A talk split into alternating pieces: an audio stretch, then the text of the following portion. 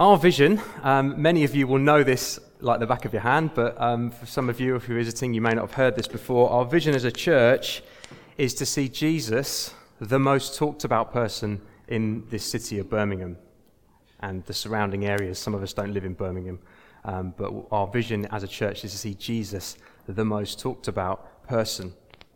And uh, we often talk about that. Um, we, we, often sort of sort of cast that as vision. Um, but I wonder just to take a moment to think about what would that look like? What would that actually mean um, for Jesus to be the most talked about person in Birmingham? There's a, a picture there of Birmingham's uh, skyline. You may not be able to see it that clearly, but, but what would it be like for Jesus to be the name that's on every lips in, in, in Birmingham? Uh, and, and in the surrounding area. Imagine there, just in the foreground here, there's a Birmingham coach station. Imagine that people coming in and out of Birmingham coach, coach station will be talking about Jesus. They'll be coming here knowing that Birmingham is synonymous with, with Jesus' name somehow. Yeah, people uh, going for a night out down on Digbeth High Street there will be talking about, thinking about Jesus. Maybe people, people going shopping in Selfridges even would even be talking about Jesus or thinking about Jesus. And uh, that's pretty big. That's big vision. Um, and that's, that is what we're here for, though. That is what we want to see. That is what, that is what our vision is as a church. That's, that's what motivates us to do the things that we do. And I love the fact that we've started this morning with a, a really encouraging story about life skills and about um, a few people, just a handful of people coming along to benefit from that course. And, and the heart behind CAP Life Skills um, is for people to know Jesus. It's for people to be equipped and to people to be helped to live on a low income, but it is also um, for people to know who Jesus is and to come to, to know him for themselves.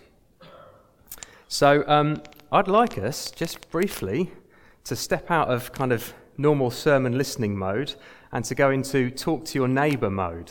Okay, I hope that's okay for people. If you don't want to be involved in this, then you can just sit and ponder and, and, and mull the question that I'm going to pose. Um, but if you'd like to talk to your neighbour, why don't you just sp- take, a, take a couple of minutes to answer the question how is Jesus going to be the most talked about person in Birmingham? What would it take for that to happen? Why don't you just chat to your neighbours around you and just, uh, just kick that about for a, for a minute or so? What would it actually look like for Jesus to be the most talked about person in Birmingham? Okay. Okay. It's great to see that there's, a, there's obviously a buzz, there's a willingness to talk about this. It's a big subject. I appreciate. Can't do it justice in a couple of minutes on a Sunday morning, but, um, but I'll just, if I can just bring us back, if you would, could uh, just bring the conversations to a close. Um, anyone like to shout out? What kind of things would need to happen for Jesus to be the most talked about person in Birmingham? Anything that you said? Any ideas? We need to talk about him. Right, yeah, that's quite a, quite a fundamental one. Any others? Christians to be in areas of influence in the city, right, in every sort of sphere of society, absolutely. Anything else? Go for it, Becca. Right. Right, so people from uh, who've, got, who've, already got a belief, but they don't know Jesus. Okay, yeah, absolutely. Praying. Praying. Absolutely. It's going to take a huge move of God for that to happen, isn't it? And that's why it's vision. It's not something we can achieve. We have to bring it to God. It's something that God set before us to go for in faith, um, because only He can do it. Um, that's brilliant. That's absolutely great. Um, well, um, really, where I'm where I'm going with this morning, because we can't deal with all of these questions and answer them uh, on one Sunday morning. But what I want to focus in on is the point that um, that Steve made, which is that for Jesus to be the most talked about person in Birmingham, there's a sense in which us, as Christians, we need to grow in confidence in talking about Jesus. We, we, need to, we need to talk about Jesus. We need to be, uh, his name needs to be on our lips more and more. And so we need to have uh, confidence in the gospel.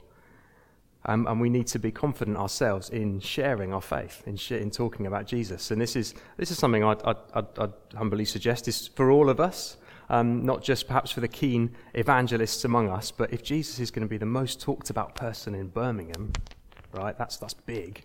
It needs, it will need all of us to have a part in that. And all of us have got opportunities uh, which we can take in doing that. So, just very briefly, we're going to get back into our little chat groups that we were in a moment ago. And why don't you talk about a bit more personally, if you're happy to share, where are you at with, with this, with confidence in talking about Jesus? Maybe on a scale of 1 to 10, where 1 is you would never consider even doing that, and it's completely nothing that you, that you do, you're not confident at all, and maybe 10 would be, yes, you're absolutely guns blazing, you can't wait to get out of here and get to the Bearwood Festival and talk to people about Jesus. Okay, so, so chat, how, how confident are you? And maybe what, what, what's the greatest barrier for you? If your confidence is low, uh, what's the biggest barrier? Is it embarrassment? Is it that you feel you just wouldn't know what to say, you don't feel equipped? Go for it. A little bit more reticence this time. As I say, you, you, please feel free to sh- just share on whatever level you're happy sharing on. Okay. Apologies again to cut across to ask a big question and then only give you 30 seconds to talk about it. But if I can just uh, just pull us back together again, this is something that you can um, continue talking about later on if you'd like to. But oh, um, I won't ask for a show of hands, but I wonder uh, what you would have said uh, to where you were at with this. Now, as a church, we are members of uh, the Evangelical Alliance, as you may know. And the Evangelical Alliance um, is a national organisation that did some research recently on this, on this very subject of confidence in the gospel. Okay, and this is, this is what they said. They said, after a wide ranging consultation speaking to leaders and thinkers from across the UK, we've discovered that although mission is clearly at the heart of what many churches are doing, talking about our faith as Christians is proving increasingly difficult. Mission is clearly high on the agenda of most churches, as we are seeing many plugged into national initiatives like Food Bank, Street Pastors, and Christians Against Poverty, as well as providing bespoke services for their communities. But despite the increased amount of community engagement, there is also an apparent decrease in our confidence and competence to verbally explain the good news. So that's what the Evangelical Alliance has found through their extensive research. Um, so, I, I, kind of in a, in a funny way, if your confidence was low, maybe be encouraged that you're not on your own, um, that, that, that, others are, are in the same boat as well, and others are feeling like that. Um, but also, I guess we have to admit that this isn't the greatest situation for the UK church to be in.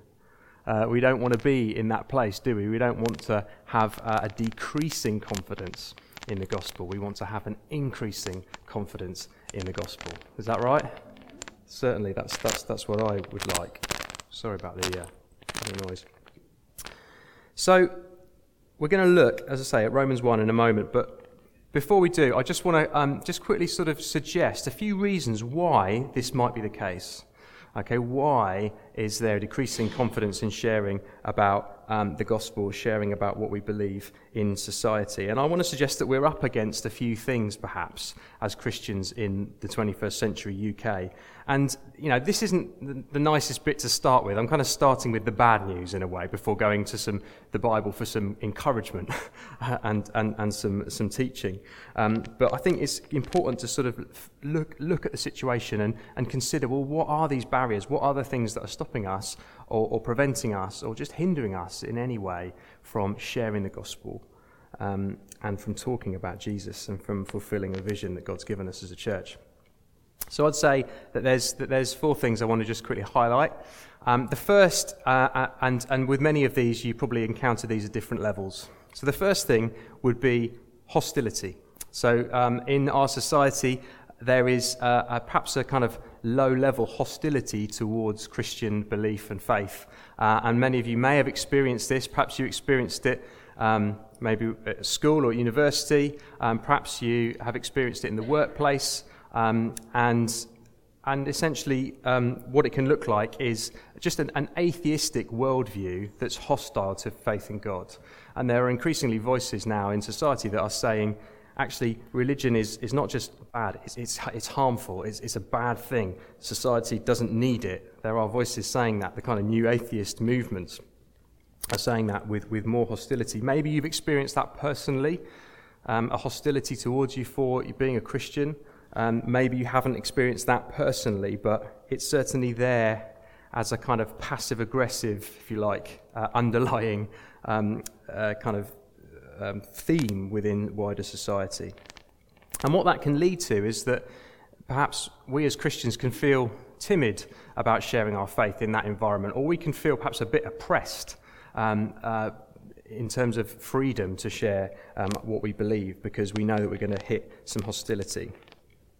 Another thing that perhaps we can come up against is just an apathy or a lack of interest. I think we've all seen that one. How we long to share Jesus with our friends, and yet they just are not bothered at all, have no interest whatsoever. Perhaps we think, I wonder what questions they're answering, and they don't seem to be answering, asking many questions.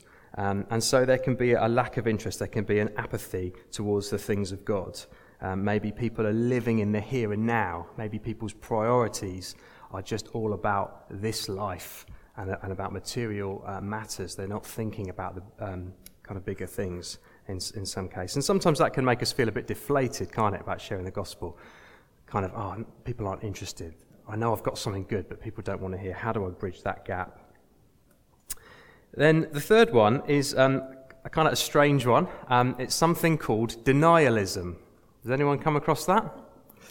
It's a thing, apparently, okay? It's a thing that's, that's increasing in society. And what it is, is it means that in spite of clear evidence for something, you don't choose to believe it for your own emotional or moral reasons. Okay, so you might have heard of people who are Holocaust deniers, or people who are climate change deniers, um, or there's even a minority, significant minority now in the country and in the world, who apparently um, believe that the world is flat and would deny that the world is round. It's kind of a thing that's back on the rise. Don't ask me, it just it's a thing apparently, it's happening. But there's, there's this idea of denialism, and the idea is, is that, you know, we, we, we, we talked, haven't we, before about post truth. Um, this is something that's, that, that, that is increasing in society. You can choose to believe what you want, and it's not based on fact, it's based on what you just, your own personal choice for whatever reasons you want. So if something's too emotionally demanding for you to believe, just don't believe it, even if the facts say that it's true. You, you choose what you believe to make yourself comfortable and to, and to, make, to craft the life that you want to have. And what that means for us as Christians is that there's, there's permission in wider society for us to do that and for us to pick and choose and for us to think, yeah, well, I'll believe this bit about what the Bible says because it's nice and it's, it's easy and convenient to believe. But this bit about what the Bible says that seems to grate against the wider society, maybe I'll just, oh, I'll just leave that. And so there can, there, there's, there's another thing that we're up against. There's, there's a potential eroding of uh, the message for us and a temptation to craft it, it to be more comfortable. The final thing, before we get on to some encouragement, is um, I guess the rise of extremism within our society. We're seeing it more and more, and it's not just religious extremism, I guess it's kind of political extremism as well, and we see it a lot in the news um, around things like Brexit. Um, that there's, there's loud voices shouting from different parts of society, and they're, and they're shouting uh, strong messages. And it's controversial and no one knows the right answers. And if you wade into it, you kind of find yourself perhaps in the line of fire.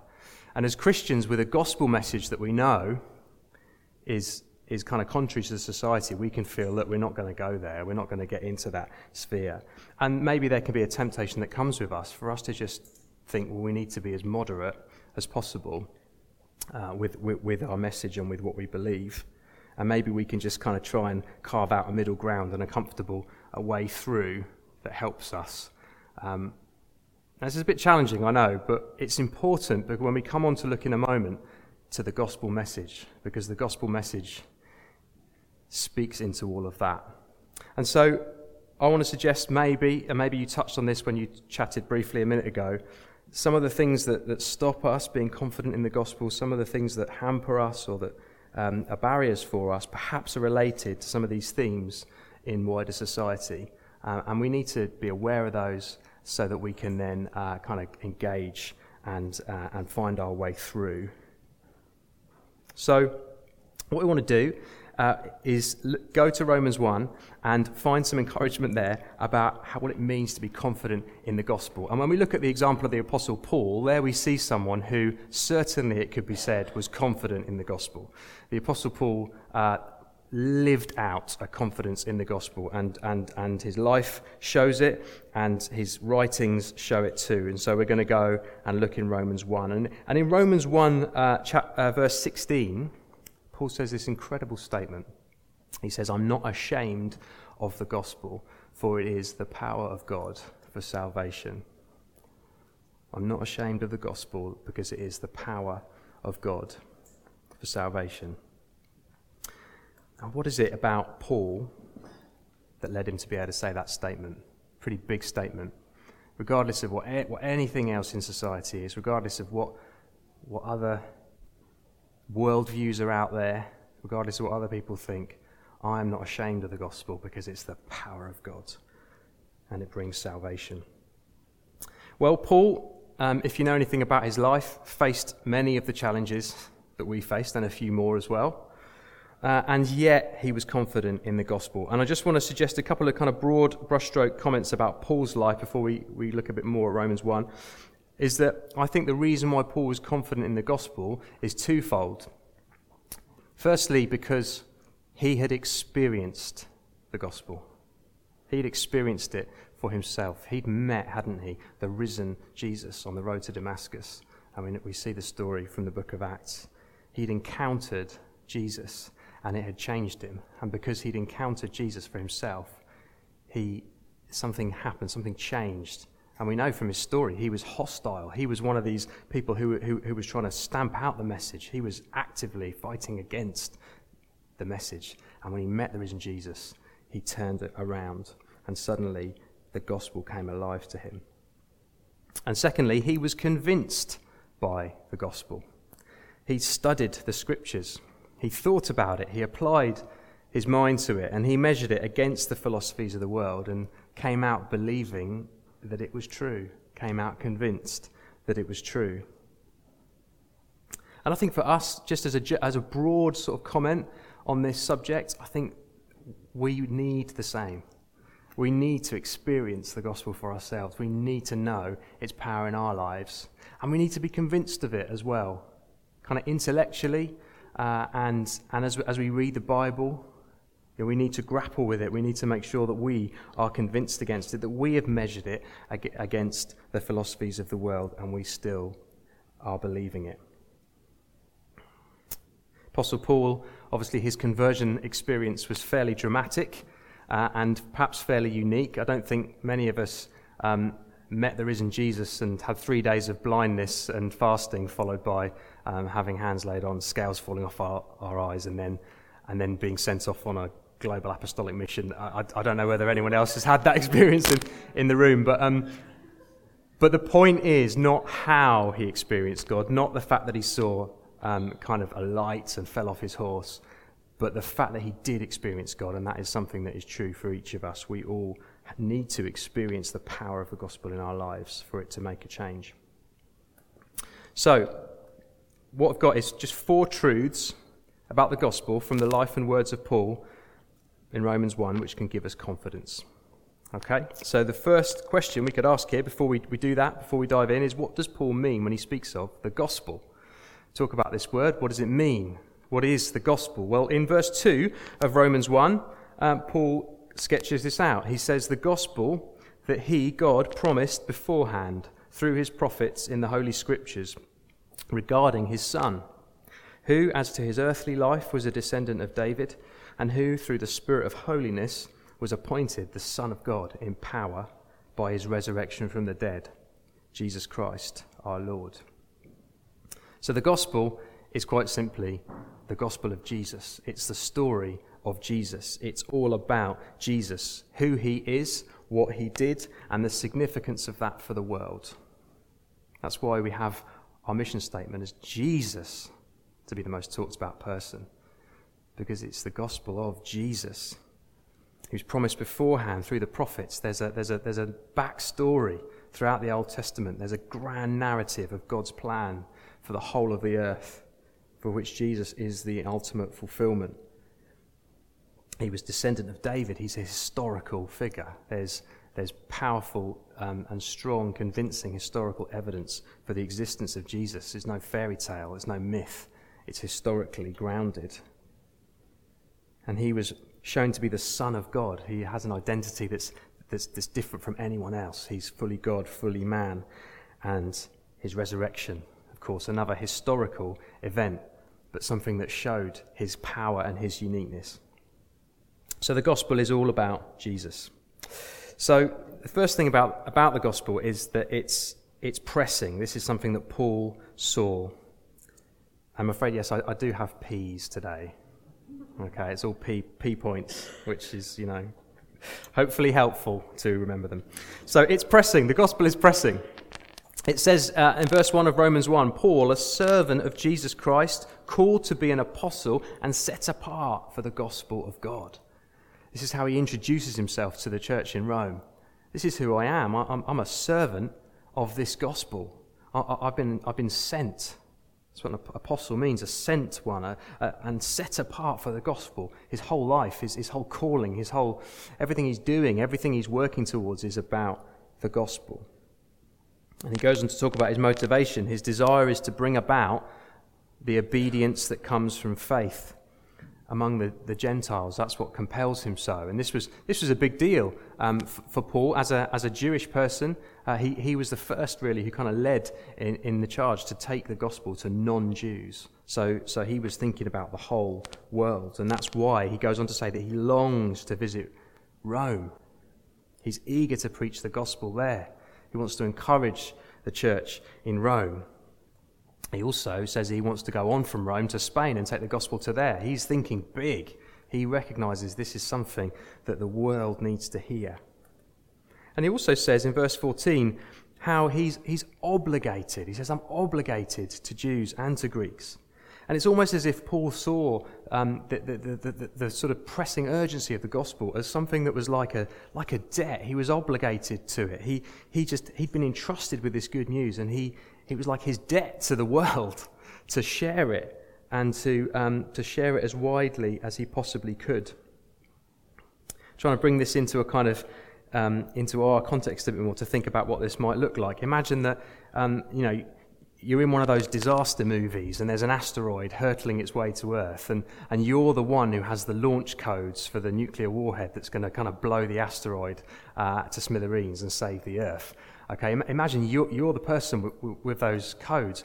What are you going to do? You're going to do everything you can. The whole film is going to be about your quest to take those codes to, uh, to, to, be launched and so that you can save the world. Paul almost saw the gospel as being that urgent, as being that much of an entrustment, been entrusted with something that he's got to go and take through. Or for the Star Wars lovers in the room, I know there's a few.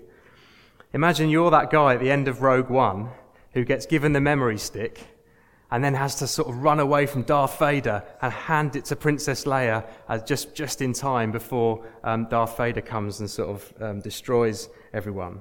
There's a sense of like, I've got to get this message through. I've, I've got to do it. It's life or death. And if, if, I, if I don't do it, the world won't be saved. If I do do it, the world will be saved. And obviously, we've got to be careful, use examples like that, because we can feel overly responsible, if we start to feel like we're the ones who need to save the world, that's not good. Jesus is the Saviour. God is the one who saves the world, and it's His gospel that does it. But there's that sense of being compelled, there's that sense of being obligated, that sense of, of, of the pressing urgency of, of this message. It's vital, it's critical, it's essential. And if you read through the rest of the book of Romans, you see how this plays out in Paul's theology. So, particularly, just if you read the rest of Romans 1 into Romans 2 and then Romans 3, you see how Paul sketches out this need and this urgency even more. How people are, are, are dead in their sins, how all humanity, whether you're a Jew or a Gentile, you are dead in your sins. And, and he talks about how we, we knew the truth about God, but we've suppressed it and we've exchanged it for a lie. Turns out denialism isn't a new thing. It was, it was alive and well in Paul's day, just as it is now. And so all have sinned and fallen short of the glory of God. And so we need to know this message of, of forgiveness, of righteousness, of, of, of, of freedom. And that's what the gospel brings. So for us, just, just ask yourself do, do you, is this relevant to you? Do you need to regain a sense of how pressing um, the gospel is um, in, in, your own life, in, in, in the lives of those around you? Have you allowed the kind of winds of society to erode perhaps your belief? It's an honest question, it's something to, to think about perhaps. What do we need to do? We need to remind ourselves of the story. We need to be convinced of it afresh. We need to experience it afresh. Because whatever else our lives are about, whatever else we're living for, whatever things are on our mind, whatever priorities we're wanting to work towards at the moment, whatever things we're hoping are going to happen, knowing and telling the wondrous story of Jesus and salvation, that is, that is the deepest part of our call as, as believers, as Christians. For every single one of us, we've been given this message, and it is, it is pressing. So I, my prayer is that you is that God kind of works that in you. I don't want anyone to feel kind of condemned by that. That's not my heart at all. And I don't think that's what the Bible's saying either. But there is a sense of we need to kind of get real and remember the urgency of the gospel. Secondly, as Paul says, it's powerful. He's not ashamed of the gospel because it is the power of God. And this is something that we can be hugely confident in. The gospel is the power of God. God, God is powerful. He's revealed himself throughout um, history as being powerful. He created the world, He parted the Red Sea. He, he called his people out of slavery and led them out with miraculous acts of provision. He, he raised up different uh, nations, different armies, different superpowers throughout the Old Testament history to, to, to, to accomplish his purposes. He sent his own son, he, who died on the cross, and three days later was raised from death. The power of God being worked out, the message of forgiveness of sins in Jesus' name ringing out. The gospel is the power of God. He's, it's like he's distilled the power into this message, all of his power.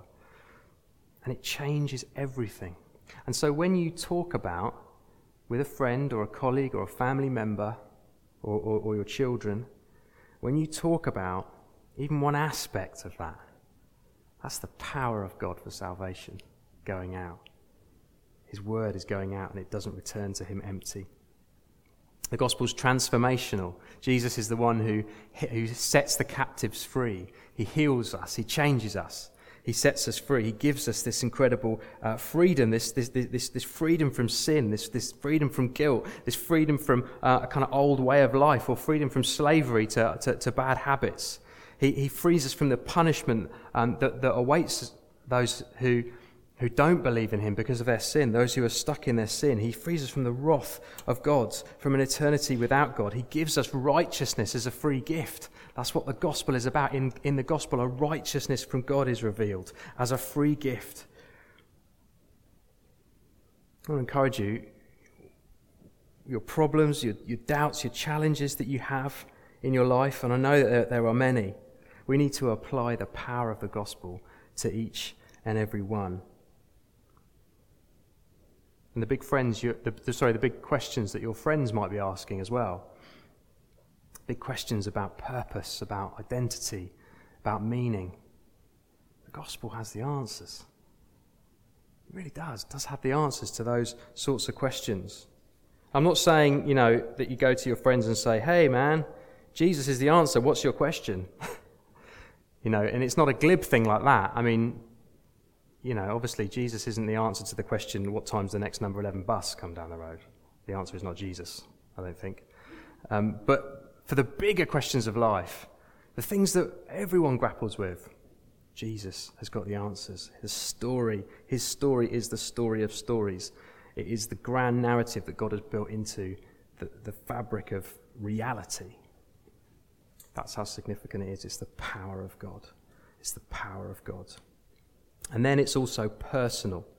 I think I'm going to finish with this point. It's, it's personal. And this is something that Paul had experienced and it personally worked out, as I was saying earlier. Uh, and that's true of us. The gospel, the reason why we're all sat here, I'd imagine, is because the gospel has had, the power of the gospel has had some effect in our lives. And so we can speak about Jesus from our own experience. And really, this is, this is in many ways the kind of main point to take home from, from this talk. It's something that we can all do. This is a great place that we can all start at. Because your personal testimony, your personal story of what Jesus has done for you is incredibly powerful, and it's a, something that God has given you, which you can share. You know how many times in the book of Acts Paul's story is told? Anyone know that? How many times it mentions Paul's testimony? How many times he actually tells the story of how he met Jesus on the road to Damascus? Yes, well done, Mike. Thought you'd know. Three times in the book of Acts that his story is, is told. He's, he's always telling his story everywhere he goes. No one can argue with your personal story or with your experience, and you'll be amazed at how God can use your story to connect with others. So, just a real encouragement just talk about what you know. You don't have to have all the answers, you don't have to have an absolutely tight exposition of the cosmological argument. For the next time someone asks you about that, you just talk from your own experience. You talk about answered prayer. You talk about how God's provided for you. You talk about what it means for you to be a Christian. I had other points, but I've run out of time really. Um, but the, the, I guess the main thing is that this, the gospel is the power of God. It's the power of God, and we can be completely confident um, in, in that. So, just to sort of land this for us.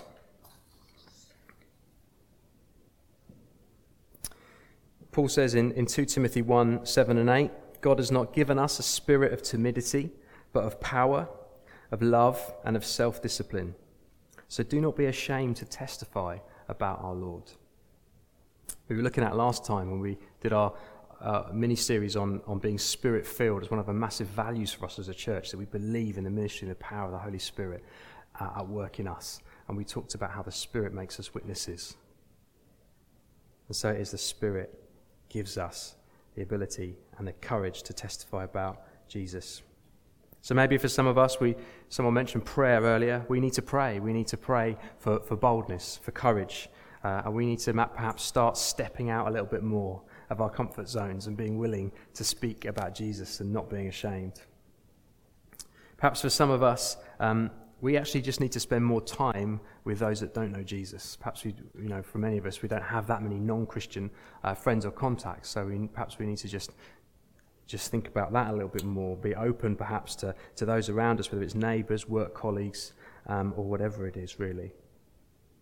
And for some of us, perhaps we need to study and explore a bit more for ourselves some of these big questions of life.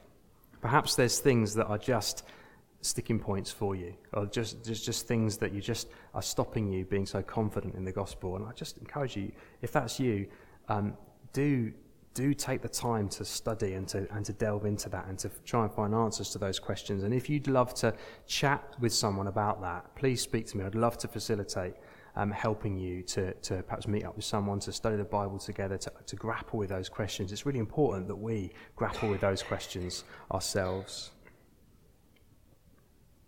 So let's just let's, let's finish in prayer.